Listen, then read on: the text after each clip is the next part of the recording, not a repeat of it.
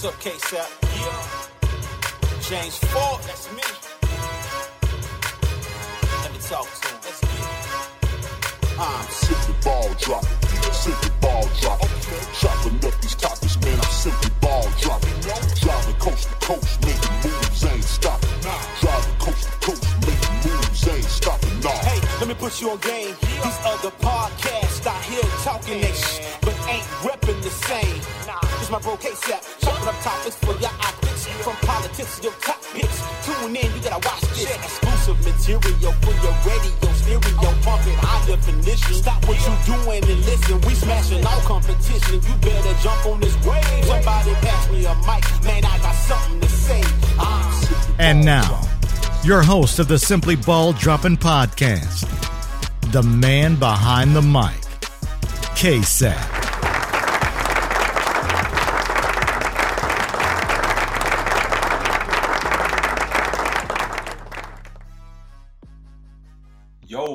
Into another episode of Simply Ball Dropping. I'm your host and the man behind the mic, K Sap. Well, well, well. Saturday night's rematch for the heavyweight championship. It didn't go down the way everybody expected it to go down. It went down the way the Gypsy King wanted it to go down. A TKO of heavyweight champion Deontay the Bronze Bomber Wilder in the seventh round. Who would have thunk it? Leading into the fight, I'm gonna go on record. Leading into the fight, everybody heard. I said I picked Deontay Wilder to win this fight, and I predicted him to knock out Tyson Fury. Also, I said if he don't get Tyson Fury out of there within six rounds, he's in trouble. I also said I wouldn't mind seeing Deontay Wilder get knocked out. Unfortunately, he got stopped. The corner threw in the towel. And it's a lot of speculations on Mark Breland throwing in that towel. If you notice after the fight, Deontay Wilder stepped to Mark Breland and asked why did he stop the fight. And you could see Mark Breland was pointing to his ear like you got significant damage in that ear. And as people know, you get hit in the ear and you're bleeding within and that blood starts leaking on the inside, that'll throw your equilibrium off. And that showed when Deontay Wilder got knocked down in the second round. From then on, you know, his legs was not underneath of him. He was off balance all night. And I just thought if you go back and look at the first fight they had, after Deontay Wilder knocked Tyson Fury down in the 11th round, which he thought he knocked him out, but we all saw that the Gypsy King rose from the grave like the Undertaker. He got up, but when he got up, he went right back after Deontay Wilder. So I think he took a page out of that from the last fight and said, hey, I got to start out fast. I got to bring the fight to him. I got to attack. And from round one, when Fury came out, he attacked Deontay Wilder he had Deontay Wilder on his bicycle backing up the whole fight. And, you know, it's the thing about Deontay Wilder. He's so patient, he's so methodical. He knows he got that one right hand to land that shot. Because if you notice over his career, Deontay Wilder, he's not a boxer, he's a brawler. He got the one hitter quitter, and he relies on that. If you go back to his last fight against Luis Ortiz, Luis Ortiz was boxing him gracefully. Wilder didn't land a shot that was significant until he knocked him out in the seventh round with the right hand. But when you got somebody like a Tyson Fury, seven foot six, 273 pounds, bearing down on you, and it's not like his punches are overpowering, overwhelming. He just throws a lot of punches and he puts his combinations together. Deontay Wilder does not do that. And everybody makes reference to, well, Mark Breland didn't do a great job in his corner, giving him the instructions when he came back to the corner. But when you're never in that situation and you only have one plan and you have plan A and you don't have a plan B, there's nothing else you can tell your man. I mean, so they was quiet in the corner. They didn't know what to tell him. So Deontay Wilder put himself in a situation where he did a lot of talking leading up to the fight, saying that you know he was going to knock him out in great fashion, but that never that never transpired. And from round one, like I said, he was on his bicycle from round one all the way into the fight ended. And once that blood started dripping in that ear, his equilibrium was off. He was on unstable legs the whole fight. And what I'm real concerned about is coming into the fight, Deontay Wilder has never weighed over 220 pounds in his professional career going into a heavyweight fight. He weighed in at 231. Last fight, he was 212. He's 19 pounds heavier. So I don't know in his training camp, I don't know what kind of training he did. I don't know if he said he didn't have to train for this fight. He was just going to rely on the right hand. But something went wrong, and he made a test to it after the fight, which I didn't agree with him. First thing he said, he had a lot of things going on leading up to the fight. We don't want the excuses now. You had to man up. You had to get in there with all the stuff that you was talking. You were supposed to go in there and take care of Tyson Fury, but that didn't happen. Tyson Fury, you know, he said a lot of things, but he backed it up. He said he was going to stop him. And then, you know, a lot of people in Deontay Wilder's corner, even the coach, the coach kind of throwing Mark Breland under the bus. Man, Wilder's coach, Jay Deas, you know, he said that he should have never threw the towel in. But you got to understand something. When your fighter is out there taking a pound in the way he was taking a pound and on unstable legs, and the fact that in the fifth round he gets knocked knocked down by a body shot, that goes to conditioning and training because the body shot was really nothing significant. Wilder just was on unstable legs, and every time he was getting hit, he was just fumbling all over the place. It was a couple times that Wilder fell down without being touched because his balance was off the whole fight. And the body shot that knocked him down, I'm like, man, he got knocked down by a body shot, which Tyson Fury don't knock nobody down with no body shots. He really don't have the power. It's got to be accumulation of punches for Tyson Fury to stop you. And I've watched Deontay Wilder throughout his career. Um, he fought Arthur Szpilka, and Arthur Szpilka was beating him the whole fight until they got into the 11th round and Deontay Wilder found that right hand, hit him, and knocked him out, and that was the fight. But in this fight, if you look at the right hands that Deontay Wilder was throwing because his legs was unstable, it wasn't no power behind them punches. I mean, he hit he hit Tyson Fury with a good right hand in the third round, which Tyson Fury took it well, but his legs was unstable. He didn't have the power last night that he had in his previous fights, and that showed. But for you know Jay Deas to throw um, Mark Breland under the bus the way he did, talking about he shouldn't have threw the towel in. But you got to understand something. In this brutal sport, and Deontay Wilder can attest to this, you know, they put their lives on the line every time they go out there. And Deontay Wilder talking about he would rather go out on his shield because he's a warrior.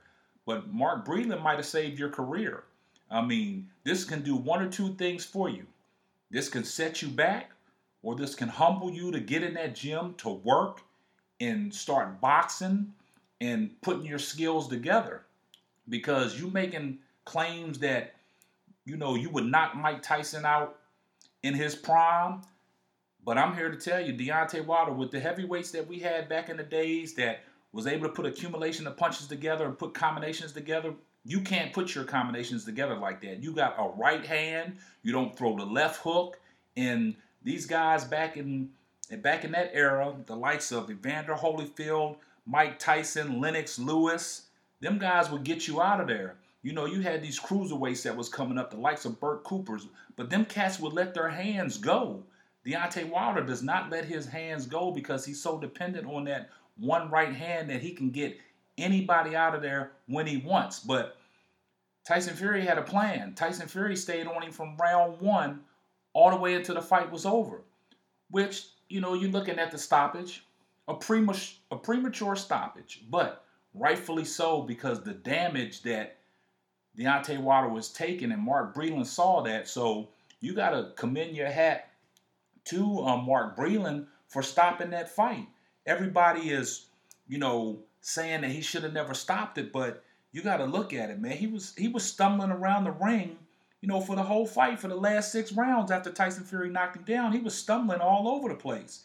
And, you know, the thing about it is, you know, everybody got to take their hat off to Mark Breland for saving his fighter because this is a brutal sport. We saw in the past that guys wanted to go out on their shield. They wanted to go out because they're warriors, but the effects of them punches don't show until after the fight is over. And then you got reports that we got we had to take this guy to the hospital to get him checked out, and there's significant brain damage when these guys get hit, and it takes its effect after the fight is over. So I commend Mark Breland for stopping this fight, giving his fighter another opportunity to come back even better, even to go home to his wife and kids.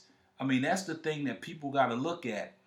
But you can't jump on Mark Breland for stopping this fight. He know what his fighter is capable of doing. But when you're in a situation and you can't give no instructions to go out there and say, hey, you got to stay behind the jab, you got to put the combinations together, and you got to fight this guy. If y'all notice, Deontay Wilder was on his bicycle the whole fight. Like Deontay Wilder, out of all the punches he threw, he threw 55 punches but the thing about it is, he only landed like 28% of them punches. And Tyson Fury, I mean, he was putting his combinations together. I mean, it wasn't big, brutal haymakers. He was just getting in there, throwing a jab, throwing combinations, and getting out. And 273 pounds, like Lennox Lewis said last night, he was getting in, he was smothering his own punches, but he was laying on Deontay Wilder, and that's effective. When you got a big man laying on the back of you, pushing you down, that takes its toll t- toll on you. Plus Deontay Wilder's conditioning, we don't know about his conditioning. So I'm just I'm kind of you know skeptical what kind of training he did. Did he overlook this fight, think that he was going to knock him out within one to two rounds? He thought he was going to get him out of there, but I just didn't see it. And everybody, you know, everybody talking about Kenny Bayless, you know, but Kenny Bayless was trying to help um, Deontay Wilder out. He took a point away from Tyson Fury. If you guys didn't see that, he took a point away from Tyson Fury. And he was trying to help Deontay Wilder out. He was trying to give Deontay Wilder the benefit of the doubt because he was t- saying that Tyson Fury was holding him. But that wasn't the case, man. He was just trying to help Deontay Wilder out because he knows what Deontay Wilder is capable of doing. He's capable of just finding some way to land that right hand. And you thought the bout was going to change, but that never happened.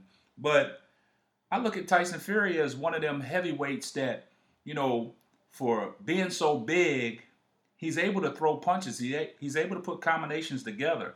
And if y'all go back and look, when he fought the likes of the Klitschko, and then he fell off in the sunset, where he was strung out on the drugs, ballooned up to 460 pounds, and then all of a sudden Deontay Wilder broke on the scene he gave Deontay Wilder props. He said Deontay Wilder is the reason that he got back into boxing. It motivated him to come back into boxing because he said down the line, I'm going to have to see Deontay Wilder.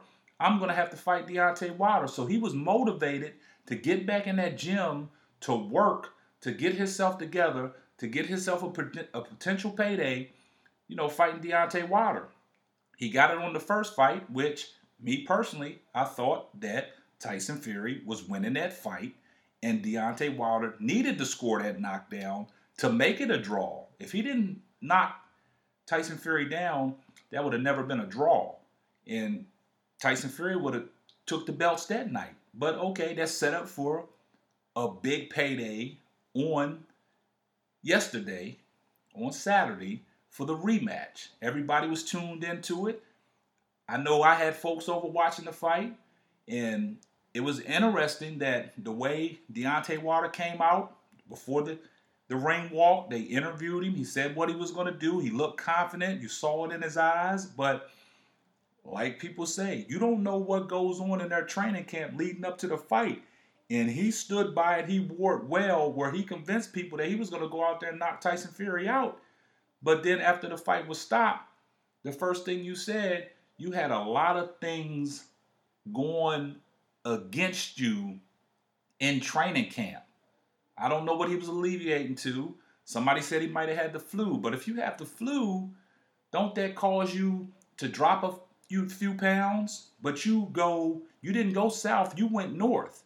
So the thing about it is, did he really train for this fight? Did he really put a training camp together thinking that, okay, I put this training camp together, I go out there and I'm able to execute my game plan, I can get him out of there. But with conditioning, you're not moving around the ring the way you used to move around the ring. You said you're, you know, you're six seven, you mobile, agile, and fragile, and you you athletic, but we saw none of that last night. But I'm just glad that Mark Breland saved him, threw the towel in, didn't let his fighter continue, and he gave him a chance to fight another day. Now, this could be the biggest thing that has ever happened to Deontay Wilder. You can look at it one or two ways. Now you're sitting back in the wanes. You go, you get your training, get your health together. I Hope nothing is seriously wrong with you, but you get yourself back together.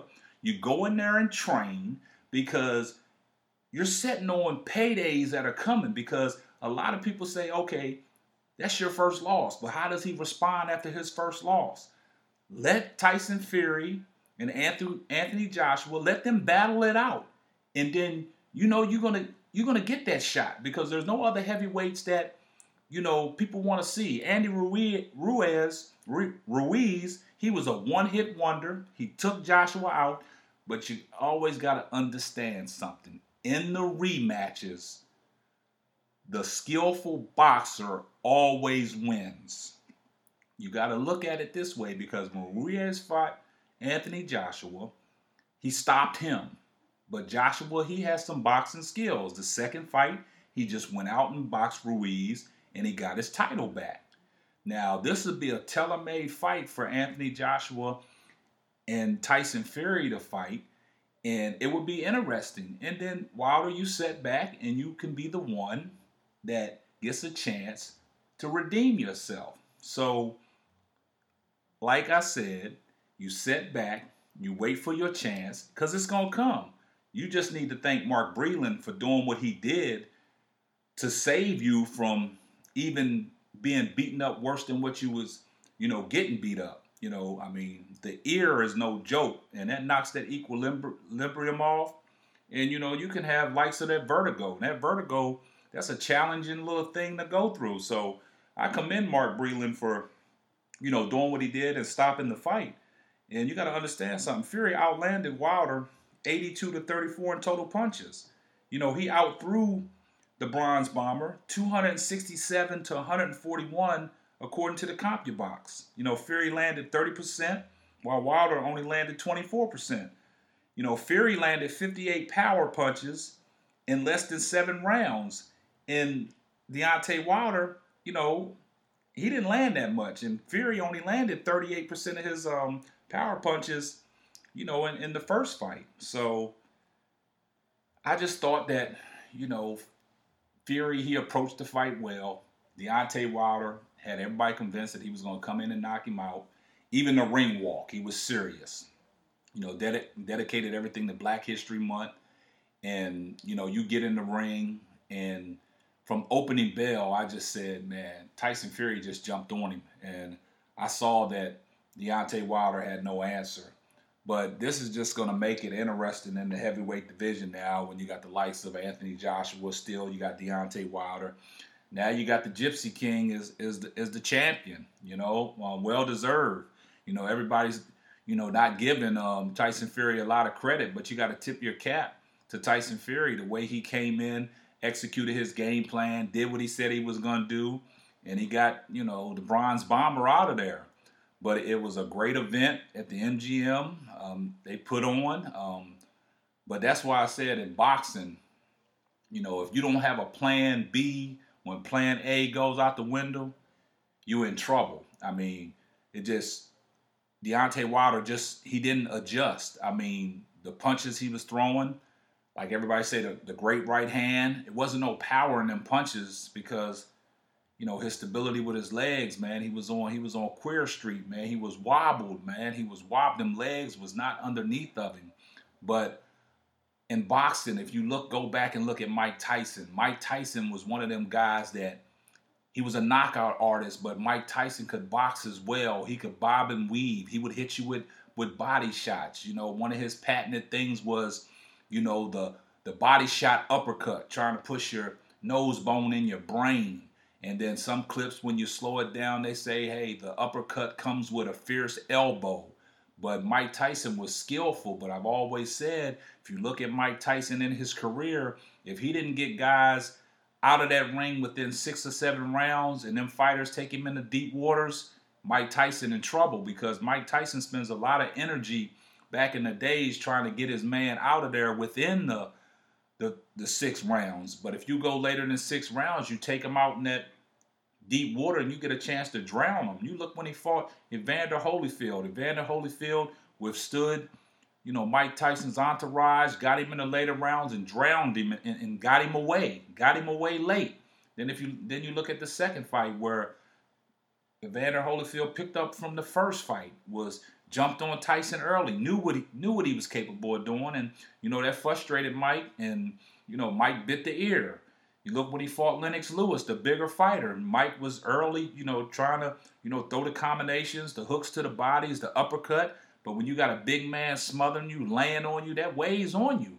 And it got to a point where you getting them later rounds, and you know that weight that that opponent has, and he's just laying on you.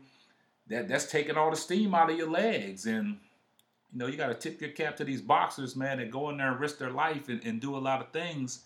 But like I said, I'm gonna keep on saying this. Everybody better go back and just thank Mark Breland for doing what he did and stopping that fight. I know Deontay Wilder wanted to go out on the shield because he said he's a warrior, but I just think that in a situation like this, you're protecting your fighter. You might have saved your fighter's life. You don't know what the damages could have been, you know, if he would let his fighter keep going and he was taking the blows that he was taking. They wasn't overwhelming blows. They wasn't, you know, direct target shots. It's the fact that once that ear started bleeding and you know that blood dripping on the inside and your equilibrium's off and you're not on stable legs, man, that's damage, man. You don't want that to, you know, damage the brain, the hemorrhaging and all that. So like I said, I'm gonna keep saying it. I commend Mark Breland for doing what he's doing, and you gotta understand, Mark Breland is a he's a hell of a trainer, man. You know, he comes from that Lou Duva camp, man.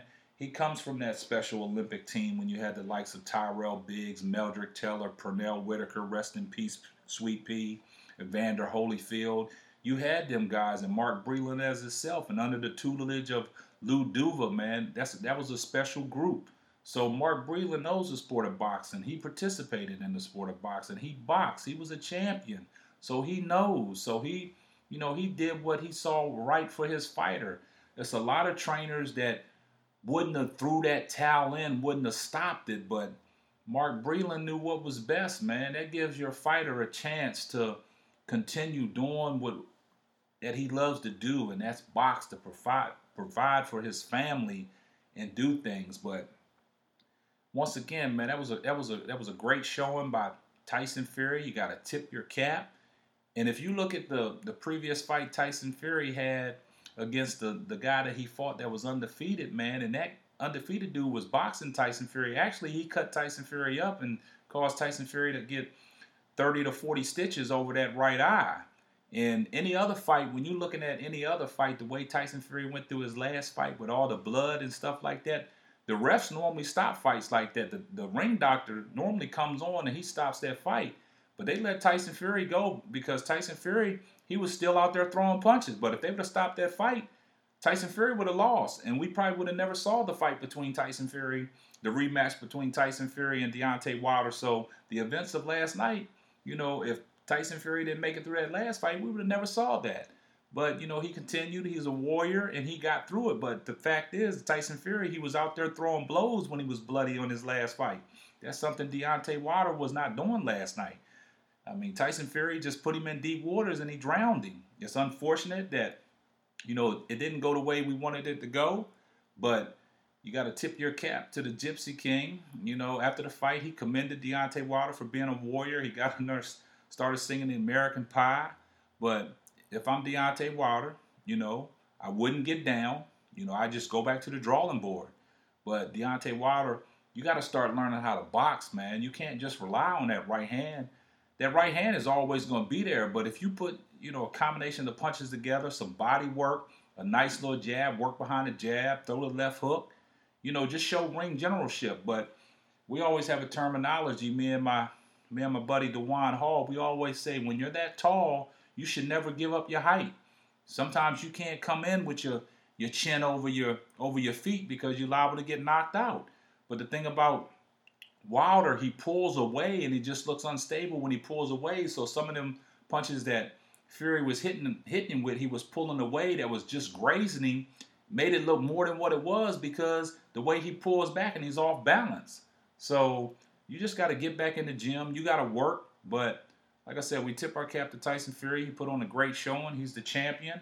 You know, he always was the lineal champion, but now he's the world champion, the WBC, you know, champion. You know, but with these heavyweights, man, you know, I want to see Tyson Fury and Anthony Anthony Joshua battle it out, and then you know, Wilder, you're setting back in the cut. You'll get your chance, but overall, it was a great showing.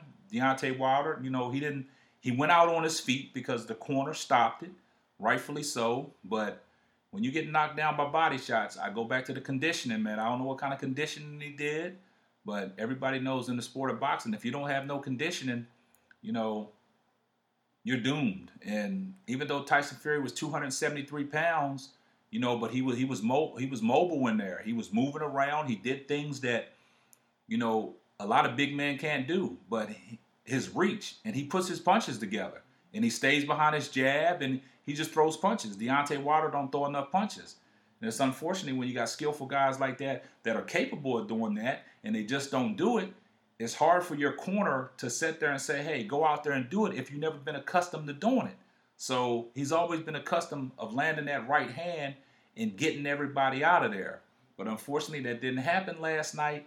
And you know he he got a taste. He got a taste. Um, he's been humbled right now. You know sometimes you got to eat that humble pie. You got to eat that crow.